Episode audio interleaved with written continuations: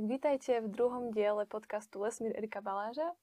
Um, dnes je tu s nami teda Erik Baláš, ekológ a ochranár a budeme sa rozprávať o téme likožrútov. Minule sme uh, sa rozprávali o lese, o tom, čo je to les, rôzne pohľady na to, že čo sú to vlastne lesy. A dnes teda nadviažeme tému, ktorá uh, s tým veľmi úzko súvisí, pretože likožrúty uh, predstavujú pre naše lesy veľkú hrozbu, teda tak sa o tom aspoň hovorí, takže Erik, čo si o tom myslíš ty? Sú likožruty naozaj taká veľká hrozba pre naše lesy? Tak niekto to vníma ako hrozbu, niekto ako príležitosť. Že vlastne, ako sme sa v minulej časti bavili o tom lese, že čo je to les, tak vlastne keď máme tú smrkovú monokultúru, a to sa častokrát nedá úplne považovať za les ako ekosystém, no a keď to podľahne likožrútom, tak je to vlastne šanca na nejaký reštart a na vytvorenie skutočného lesa. No možno na úvod si povedzme, že čo vlastne ten likožrút je. Áno, tak, likožrút e, je taký malý chrobáčik, možno si ho ľudia predstavujú ako nejaký veľká zlá zubatá šelma, ktorá nám žere stromy, ale ten chrobáčik má asi 4 mm veľkosť. No a v podstate živí sa likom stromov, likožrút smrekový teda smrekmi, alebo likom smrekov. A to liko to je časť stromu, ktorá sa nachádza medzi drevom a kôrou. To je vlastne tá časť, ktorá je podstatná pre strom, pretože odtiaľ strom rastie, na jednu stranu rastie kôra, na druhú stranu drevo. A toliko je dôležité tiež preto, že tade prúdia živiny v tom strome a voda. A vlastne keď je toliko zožraté tým likožrútom, tak vlastne sa stane to, že ten strom vyschne. No ale samozrejme likožrúty nežerú liko všetkých stromov a dokonca ani nie všetkých smrekov, pretože keby to tak bolo, tak už tu stromy nemáme, by ich jednoducho všetky zabili. Ale napadajú tie stromy, ktoré sú nejakým spôsobom oslabené a majú nejaký vek. Napríklad smreky, ktoré sú mladé, tak vlastne majú tenkú kôru, majú tenké liko a ten likožrút, aj keď má iba 4 mm, tak stále je to pre neho málo. Takže keď je napríklad smrek, ktorý je mladý, tak to likožrúty nenapadajú, alebo teda aspoň nie tento likožrút smrekový, ktorý je taký akoby najagresívnejší. Alebo keď sú tie stromy nejak e, odolné, že majú veľa, veľa energie, veľa živice, tak tá živica napríklad slúži na to, aby tie likožruty odpudila alebo zaliala, keď ten likožrút sa tam snaží dostať. Takže vlastne tie likožruty reálne napadajú t- len tie stromy, ktoré majú nejaký vek, väčšinou viac ako 60 rokov a sú oslabené. No, dobre, takže ale ako je potom možné, že máme také rozsiahle likožrutové kalamity? To znamená, že všetky tie stromy sú oslabené? Um, dá sa tak odpovedať akoby dvomi spôsobmi. Jedna vec je, že aj tie likožrutové kalamity sú svojím spôsobom prirodzené, že aj keby sme mali lesy v dobrom stave a máme tu tie smrkové lesy, tak sa z času na čas stane, že tých stromov zomiera viacej. Znamená, stromy nezomierajú rovnomerne každý rok, ja neviem, 1% alebo 0,5% stromov a takto sa budú obmieniať. Aj reálne v prírode to funguje tak, že kľud, ja neviem, 20 rokov, 50 rokov, 100 rokov, vlastne tie stromy zomierajú len občas, alebo veľmi málo a potom príde ale nejaká udalosť, ktorá spustí to masové zomieranie smrekov, špeciálne. Mm. Pri smrekoch to tak je. Mhm. No a vtedy je pritom často likožrút a to sa deje buď vtedy, keď fúka silný vietor. Keď fúka vietor, tak vlastne môže vyvrátiť veľa stromov, alebo keď ich nevyvráti, tak im potrhá korenie, alebo vlastne tie stromy niektoré padajú a poškodia tie, ktoré zostanú stáť, lebo ten padajúci strom mu poškrabe napríklad kôru. A vlastne vtedy je náhle veľa oslabených stromov a ten likožrút sa namnoží a zabije ďalšie. Alebo sa môže stať, že je sucho, čo teraz je čas, keď je klimatická zmena, takže to sucho býva častejšie a vtedy tie stromy vlastne trpia suchom. A aj keď boli predtým odolné, ale je 2 roky, 3 roky za sebou sucho, tak vlastne ten strom je tak oslabený, že už ho ten likožrút dokáže zabiť. Vtedy sa namnoží, no a vlastne tých stromov zomrie naraz veľa a potom sa môže stať, že na tom konkrétnom mieste 100 rokov vlastne tie likožruty nejak e, nie sú, mm-hmm. alebo len veľmi málo, že deje sa to v takých cykloch. No a to, čo sme vlastne my urobili v tej krajine, je, že sme premenili uh, tie prírodzené lesy, ktoré boli zmiešané, kde aj keď boli smrky, tak boli menej zastúpené, ale boli tam buky, jedle, javory, bresty, ktoré vlastne likožrút nenapáda. A sme to premenili na smrkové monokultúry, kde keď sa dostanú do nejakého štádia, že sú všetky rovnako, rovnako staré a sú rovnako oslabené, tak ten likožrút príde a zabíja aj milióny stromov naraz. Takže vlastne my sme ten prírodzený jav, to cyklické množenie likožrúta zosilili jednak premenou tých lesov a, a jednak tou klimatickou zmenou, ktorá tu je. Mhm.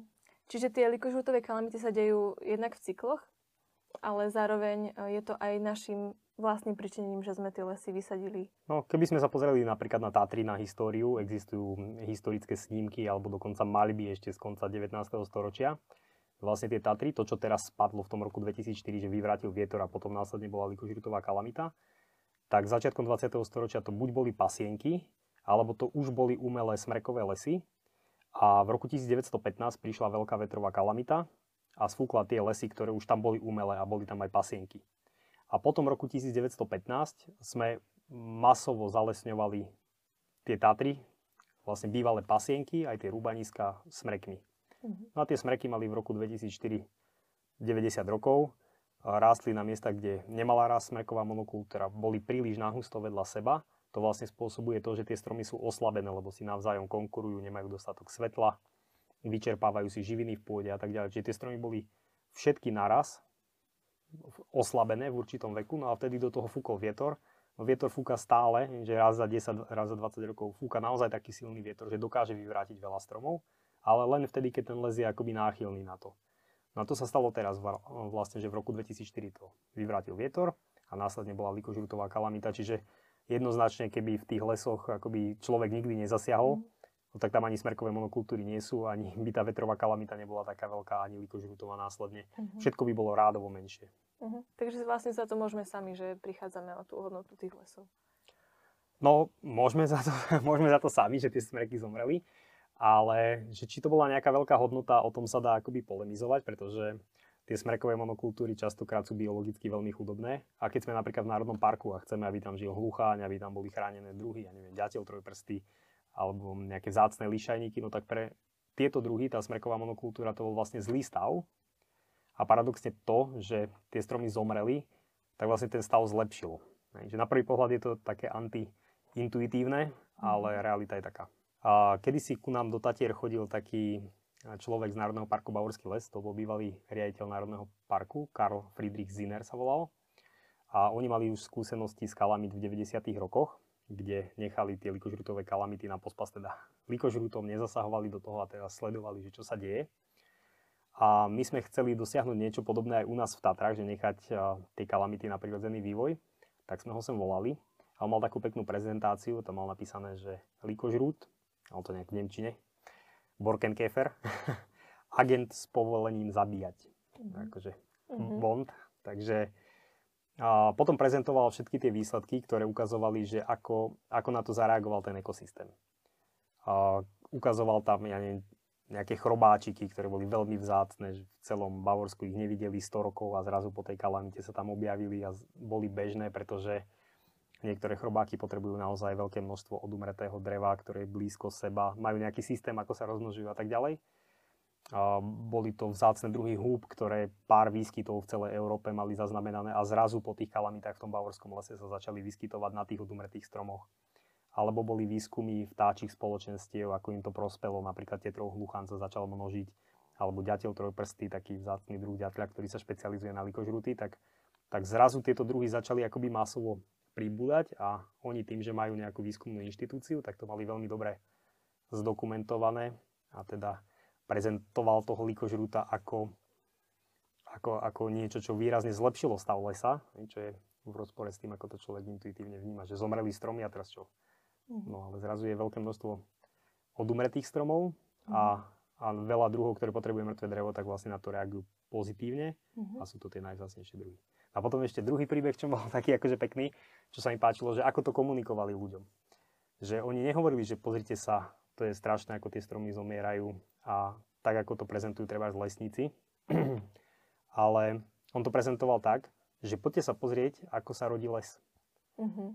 Lebo to sa stane len raz za 200 rokov, napríklad v tých smrečinách, že sa takto rozpadnú a vtedy dochádza k obnove toho smrekového lesa a oni volali vlastne ľudí z celého Nemecka, ten prírodný turizmus, kde im to všetko vysvetľovali, ale prezentovalo to takým spôsobom. Nie? Čiže my sa musíme pozerať nielen na tie mŕtve stromy, ale aj na tie malé, lebo vlastne tie malé by nikdy nezačali rásť, pokiaľ by tie staré nezomreli, lebo keď je v lese tieň, tak všetky tie semenáčiky stále zomierajú, lebo sú v tieni. Uh-huh. A ako náhle ten tieň zanikne, tak nová generácia má šancu. Uh-huh. Takže ten likožrút vlastne predstavuje hrozbu pre, pre to drevo, čo sme si chceli dopestovať, ale v podstate pre les ako ekosystém je prínos. Určite, určite tak. Áno. ani, ani sa netreba starať o to, že, teda, že by sa neobnovil, on sa samozrejme obnoví. Mhm. Vidíme to nielen v Bavorskom lese, ale kľudne tu v Tichej doline Mhm. sa ľudia môžu ísť prejsť napríklad po našom lesmírnom chodníku a tam vlastne uvidia a, toho viacej, aj na vlastné oči, aj sa viacej dozvedia, ale Mhm. o ten les sa netreba báť. No a čo je dôležité, že netreba sa báť ani o pôdu, o vodu a ďalšie veci, čo sa teda o tom diskutuje, že čo sa stane. No. A čo sa teda stane s tou pôdou a vodou po likožrutovej kalamite? No, je to zase veľmi akoby komplexný príbeh, ale nepotvrdili sa všetky tie správy, že teda keď tam bude likožrú, tak nakoniec zožerie všetky stromy a potom sa odplaví tá pôda a budeme mať povodne a podobne. Napríklad sa ukázalo, že tie mŕtve stromy veľmi efektívne dokážu chrániť pôdu. Dokonca existuje taká štúdia zo Švajčiarska, že dokážu tie stromy chrániť pôdu až 30 rokov potom, ako zomreli. Čiže tie korene tam stále zostanú, ale hlavne, keď máme strmé svahy a tie stromy popadajú, tak vlastne oni chránia tú pôdu pred postupným zosúvaním a pred eróziou, pretože oni tvoria fyzickú bariéru. Mhm. A naopak tie mladé stromy, keď sú tie semenáčiky maličké, 10-20 cm majú, tak oni tú pôdu ešte nedokážu držať. Stromy, aj keď sú mladé, aj keď napríklad sa zalesní nejaké rúbanisko, tak trvá 20-30 rokov, kým vôbec tá pôda sa stabilizuje. Tie stromy majú dostatočne veľké korene a teda ju držia. No a zaujímavé je, že pri tých kalamitách tie mŕtve stromy tú funkciu plnia 30 rokov, držia tú pôdu a potom keď sa postupne rozložia, že sa zmiznú v tej pôde ako keby, sa premenia na humus, tak vlastne už tie mladé stromy, ktoré majú 30-40 rokov, tak už dokážu tú pôdu stabilizovať. Tak sa vlastne ukázalo, že žiadna erózia sa tam nedieje, lebo tie mŕtve stromy stále tú pôdu držia. No a potom sa to premietne aj ďalej na tú vodu, lebo tá voda sa v lese nedržajú stromy samotné, ona sa vlastne uskladňuje v tej pôde primárne.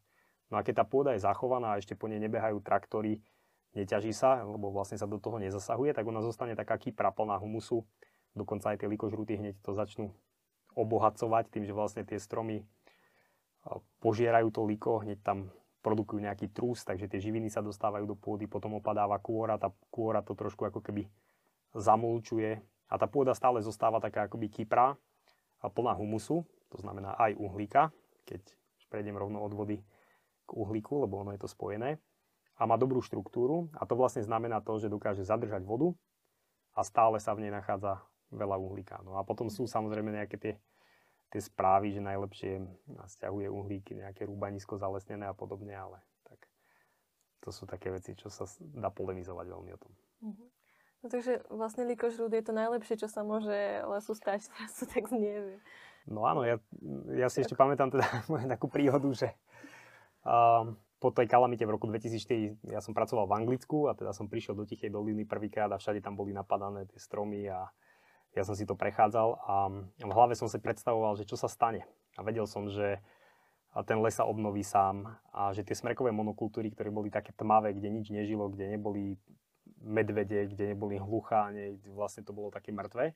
No a teraz ako to popadalo, tak som sa tešil, že budú tam čučoriedky, maliny a budem, budem pozorovať, ako sa ten les bude vyvíjať a ako sa tam vrátia medvede a všetko toto. No a stretol som lesníka, on bol taký veľmi smutný, pomaly slzy v očiach a zastal na tom aute a hovorí, že no Erik, ako? A ja hovorím, paráda. ja som sa hrozne tešil, že sa to stalo, lebo tá smrková monokultúra bola naozaj zlý stav a vedel som, že teraz sa začína ten príbeh ako keby zlepšovať. No a reálne sa to potvrdilo aj v Tatrách na mnohých lokalitách, čiže máme tam už dnes les, máme tam 5-6 metrové stromy a tie vzácne druhy sa rozšírili, takže... Mne napadá ešte taká otázka, že predsa len potrebujeme nejaké, nejakú, nejakú časť tých hospodárskych lesov, kde teda zrejme ten likožrút sa ľahko šíri. Ako sa dokážu tie stromy v hospodárskych lesoch brániť voči likožrútovi? No v podstate sa nedokážu. Keď, keď už je ten stav lesa akoby zlý, že ten les, dajme tomu, má nejaký vek 80 rokov a tie stromy rástli celý život veľmi husto pri sebe, majú málo zelených vetiev, sú oslabené, je sucho alebo nejaká vetrová kalamita alebo niečo, tak vlastne to je len otázka času, kedy tie stromy zomrú. No a vtedy ide o to, že v tom hospodárskom lese naozaj človek má právo využiť to drevo, lebo jednak je to niekoho majetok, ten pozemok, jednak investovali do toho veľa energie alebo aj finančných prostriedkov dopestovať ten les a pokiaľ to nie je v chránenom území, tak hlavným zmyslom toho lesa, my máme na Slovensku nejaké kategórie lesov, to sú hospodárske lesy, tak je vlastne ten hospodársky zisk z predaja dreva. Takže ten vlastník, ktorý do toho investoval tú energiu, má právo to drevo vyťažiť. Jediný problém je, že vlastne ten likožrút mu trošku znižuje výnos, pretože jednak môže poškodiť to drevo a jednak ten zmysel toho hospodárenia je naj, najväčší vtedy, alebo najväčší výnos sa dosiahne vtedy, keď ten strom sa dožije tých 100 rokov, dajme tomu, ako je to plánované. A keď zomrie skôr, napríklad vo veku 70 rokov, tak ten výnos z lesa je výrazne nižší. To znamená, že všetky tie smrečiny, ktoré boli vysadené v minulosti na Slovensku, tak nie všetky, ale drvivá väčšina sa nedožije toho veku, ako si to predstavovali, tí, čo ich sadili. A tým pádom ani ten výnos nie je taký, ako si naplánovali. Ale samozrejme nikto nebráni v hospodárskom lese ťažiť drevo. Mm-hmm. Je to normálne, lebo je to ten účel. Ale Národný park, kde hovoríme, že v Národnom parku je ochrana prírody nadradená iným záujmom, tak e, to sa nedá. Že vlastne ten likožrút naozaj prospieva vlastne tým cieľom ochrany prírody. Mm-hmm. No a ako to bolo historicky s tým likožrútom? Mali sme ho tu vždy? Mali sme vždycky toľko kalamít, ako, ako vidíme dnes? Zdá sa, že teraz ich máme viac trošku kvôli klimatickej zmene a kvôli tomu, že sme tie lesy premenili, ale tie likožruty sú tu veľmi, veľmi dlho. A prvé nejaké také dôkazy o tom, že vôbec existujú likožruty alebo predkovia likožrutov nejakého podkôrneho hmyzu, tak sú staré 100 miliónov rokov. A sa našiel taký hmyz v Jantári. Jantár je vlastne skamenená živica stromov, takže pred 100 miliónmi rokov tu boli nejaké ihličnaté stromy, to ešte nebol smrek, samozrejme, lebo ten je mladší, ktoré sa bránili voči likožrutom tak, že produkovali živicu. A jeden takýto likožrut v takej živici uviazol a dneska ho niekto našiel, takže tie likožruty sú tu veľmi dlho. A čo je zaujímavé, tak dá sa aj dohľadať akoby historicky, že aj sa tu prejavovali tie likožruty v takých tých cykloch, akoby premnoženia, alebo toho, že sa teda namnožili, že ich bolo veľa. A existuje viacej takých dôkazov, nepriamých alebo aj priamých niektorých, že napríklad v Bialoveskom pralese v Polsku, to je taký najznámejší nížinný prales v Európe, a tak tam sa to podarilo zistiť z rašelinísk, že nejako kolísalo zastúpenie smreka, že raz tých smrekov bolo veľa, potom zrazu ako keby skoro vymreli tie smreky, potom ich zase bolo viacej a potom zase ich bolo menej. No a pravdepodobne ja sa predpokladá, že to mal na starosti líkožrút, že už 10 tisíc rokov od poslednej doby ľadovej sa tam pravidelne takto premnožuje uh-huh. a v tých rašeliniskách je vidieť tie stopy po tých cykloch, že sa mení zastúpenie tých smrekov. No a u nás v Karpatoch sa nedávno robil taký výskum v pralesoch, a nielen v Karpatoch, ale aj, aj napríklad na Šumave a, a v ďalších krajinách v rámci Európy, ale v tých Karpatoch to bolo také evidentné, že aj v tých pralesoch sa tie kalamity v minulosti vyskytovali, pretože keď vedci skúmali vek stromov, tak zistili, že veľká časť eh, stromov sa narodila v odzvukách, alebo teda začala rásť v nejakom veku. Napríklad okolo roku 1830 boli veľké kalamity v celých Karpatoch a dokonca aj na Šumave približne v tom istom období, aj, aj v Rumunsku, čiže naozaj to zasiahlo veľké územie. A veľa stromov pochádza z toho veku, alebo stromy, ktoré sú staršie, ktoré majú napríklad 300 rokov, tak je vidieť, že v tom období začali rýchlejšie rásť. To znamená, že vtedy mali veľa svetla, že okolo zomreli nejaké stromy. Takže pravdepodobne, ak, ak to nebola likožrutová kalamita, tak to bola vetrová, ale po vetrovej je vždycky nasleduje likožrutová kalamita, pretože máme veľa oslabených stromov, takže pravdepodobne to bola nejaká kombinácia. Mm-hmm. No a zaujímavé je, že vlastne to sa udialo v čase, kedy bola výrazne chladnejšia klíma. Sa hovorí o, že malá doba ľadová bola v Európe. Ešte v tom období vrcholila, takže bolo asi o 2 stupne chladnejšie ako je dnes, možno aj trošku ešte chladnejšie. A napriek tomu tá likožrutová kalamita tu bola, takže nie je to len čisto klíma, globálne oteplovanie, ale vlastne je to do veľkej miery taký prirodzený cyklus. Mm. a dokážu sa tie stromy nejako brániť tomu likožrutovi? Čo robia, aby sa zachránili?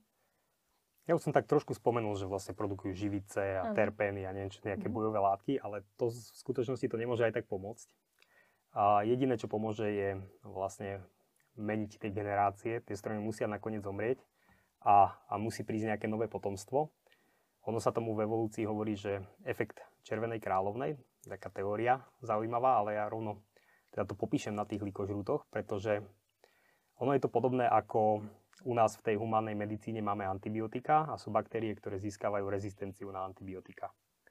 Čiže sa vedia tie, a tie baktérie sa vedia prispôsobiť a zrazu sú odolné. No a vlastne to isté existuje medzi parazitom a hostiteľom. Parazit je vlastne likožrut a hostiteľ je ten smrek. No ale vlastne, keď ten strom žije dlho, taký smrek sa môže dožiť aj 400 rokov, tak vlastne on má gény a má ten imunitný systém starý 400 rokov, pretože on sa narodil v nejakých podmienkach a 400 rokov tie gény nejak nevie zmeniť. A ten likožrút má dve generácie za rok. A likožrút sa snaží prekonať obranný schopnosť tých smrekov a vyvíja, tak ako tie baktérie, vyvíja mechanizmy, ako prekonať, ako byť odolný voči tej živici, terpénom a tak ďalej. A ten smrek s tým nemôže robiť nič. No a za 400 rokov prejde 800 generácií vývoja likožrutov a oni vlastne nájdú ten spôsob, ako tie stromy prekonať. No a vlastne stromy na to reagujú tak, že keď zomrú a zase sa akoby namnožia nová generácia, tak tá nová generácia má nové gény. Má novú kombináciu tých všetkých alelopatických chemikálií, teda tých látok, ktoré, ktoré ten imunitný systém používa na boj s likožrutmi, ale aj s hubami, vírusmi a tak ďalej. Čiže ten strom zomrie ale tí potomkovia majú už iné vlastnosti, majú nový imunitný systém, na novo namiešané tie gény a oni zase môžu žiť 400 rokov. A môžu žiť tak dlho len preto, že tie stromy sú hrozne rozmanité, že vlastne aj keď nám sa zdá, že tie smreky sú rovnaké v tom lese, možno, že v nejakej monokultúre skoro rovnaké sú geneticky, ale v prírodzenom lese sú veľmi rozdielne, takže pre tie likožruty je pomerne ťažké sa špecializovať a, a nájsť tú stratégiu, ako ich všetky zabiť, lebo majú rozmanitý aj imunitný systém, čiže do veľkej miery sú odolné. Mm-hmm. Ale po pár sto rokoch ich ten likožrút dobehne a vtedy tá evolúcia vlastne rozdá karty na novo. Ale výsledok je ten, že likožrút nikdy nezabije všetky smreky, lebo sa nestihne špecializovať na všetky možné varianty toho imunitného systému, ale ten smrek súčasne nemôže žiť väčšine. Je to skôr taká väčšina, väčšina súťaž. Tá Červená kráľovná je o tom, že že tie dva druhy, ten parazit a hostiteľ, bežia v tej evolúcii najrýchlejšie ako vedia, ale stoja na mieste. Že vlastne oni sú v tej pozícii stále rovnako. Ten likožrút občas zabije nejaké smreky, raz viac, raz menej. Mm-hmm. Nikdy nezabije všetky, nevyhubí tie smreky, ale ani ten smrek nikdy nebude taký odolný, že by už sa tých likožrutov navždy zbavil. Mm-hmm. Čiže oni si tu v evolúcii, teda najmenej tých 100 miliónov rokov bežia a plece pri pleci. Mm-hmm. Wow. No a ty keď si teda v tom 2004 sa prechádzal tou ticho a videl si, že vlastne to vôbec nie je taká katastrofa, ako si väčšina ľudí myslela, tak uh, teraz keď sa tam prechádza, že pozeráš sa na to, tak vidíš to, čo si si vtedy myslel? No, e, presne to sa deje, ako nie úplne do detajlov, samozrejme človek si každé miesto predstavoval nejak a možno sa to vyvíja trošku inak, ale uh, strašne veľa vecí, ktoré sme ako keby aj predpovedali, uh, tak, tak sa nakoniec udialo. Pamätám si v čase, keď eh, to bolo 3 roky po kalamite, v roku 2007 sme robili blokádu ťažby dreva, pretože tam v tej tichej doline sa začalo ťažiť. A ja som tam vtedy chodil s policajtami a my sme dávali trestné oznámenie, že tá ťažba nie je legálna, pretože sa tam poškodzujú biotopy chránených druhov. A napríklad som tým policajtom ukazoval hniezda ďatľa trojprstého, aj tesára čierneho, to je taký veľký druh ďatľa, taký čierny. A som im hovoril, že tak pozrite sa, ako chcete, aby vyťažili tie stromy, a nepoškodili tie biotopy chránených druhov, lebo oni tvrdili, že nič nepoškodia.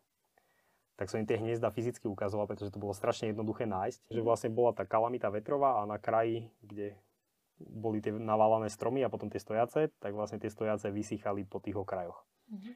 A vlastne tam boli väčšinou tie hniezda tých ďatľov alebo sov malých. No a to som im ukazovala priamo tam vtedy hniezdili tie ďatle, čiže bolo ich, bolo ich vidieť. No a samozrejme, keď som to policajtom hovoril, tak oni sa otočili chrbtom a sa tvárili, že nič nevidia. Takisto tam boli, ja neviem, lišajníky všelijaké a tak ďalej. No nakoniec, nakoniec čo zafungovalo, lebo všetky tieto chránené druhy oni ignorovali úplne bez problémov, ale kúsok odtiaľ na zdravej živej jedli, likožrút nezabíja jedle, tak eh, hniezdil orol skalný v tom čase a mi sa podarilo nájsť hniezdo orla skalného a to už bol taký argument akoby celkom silný.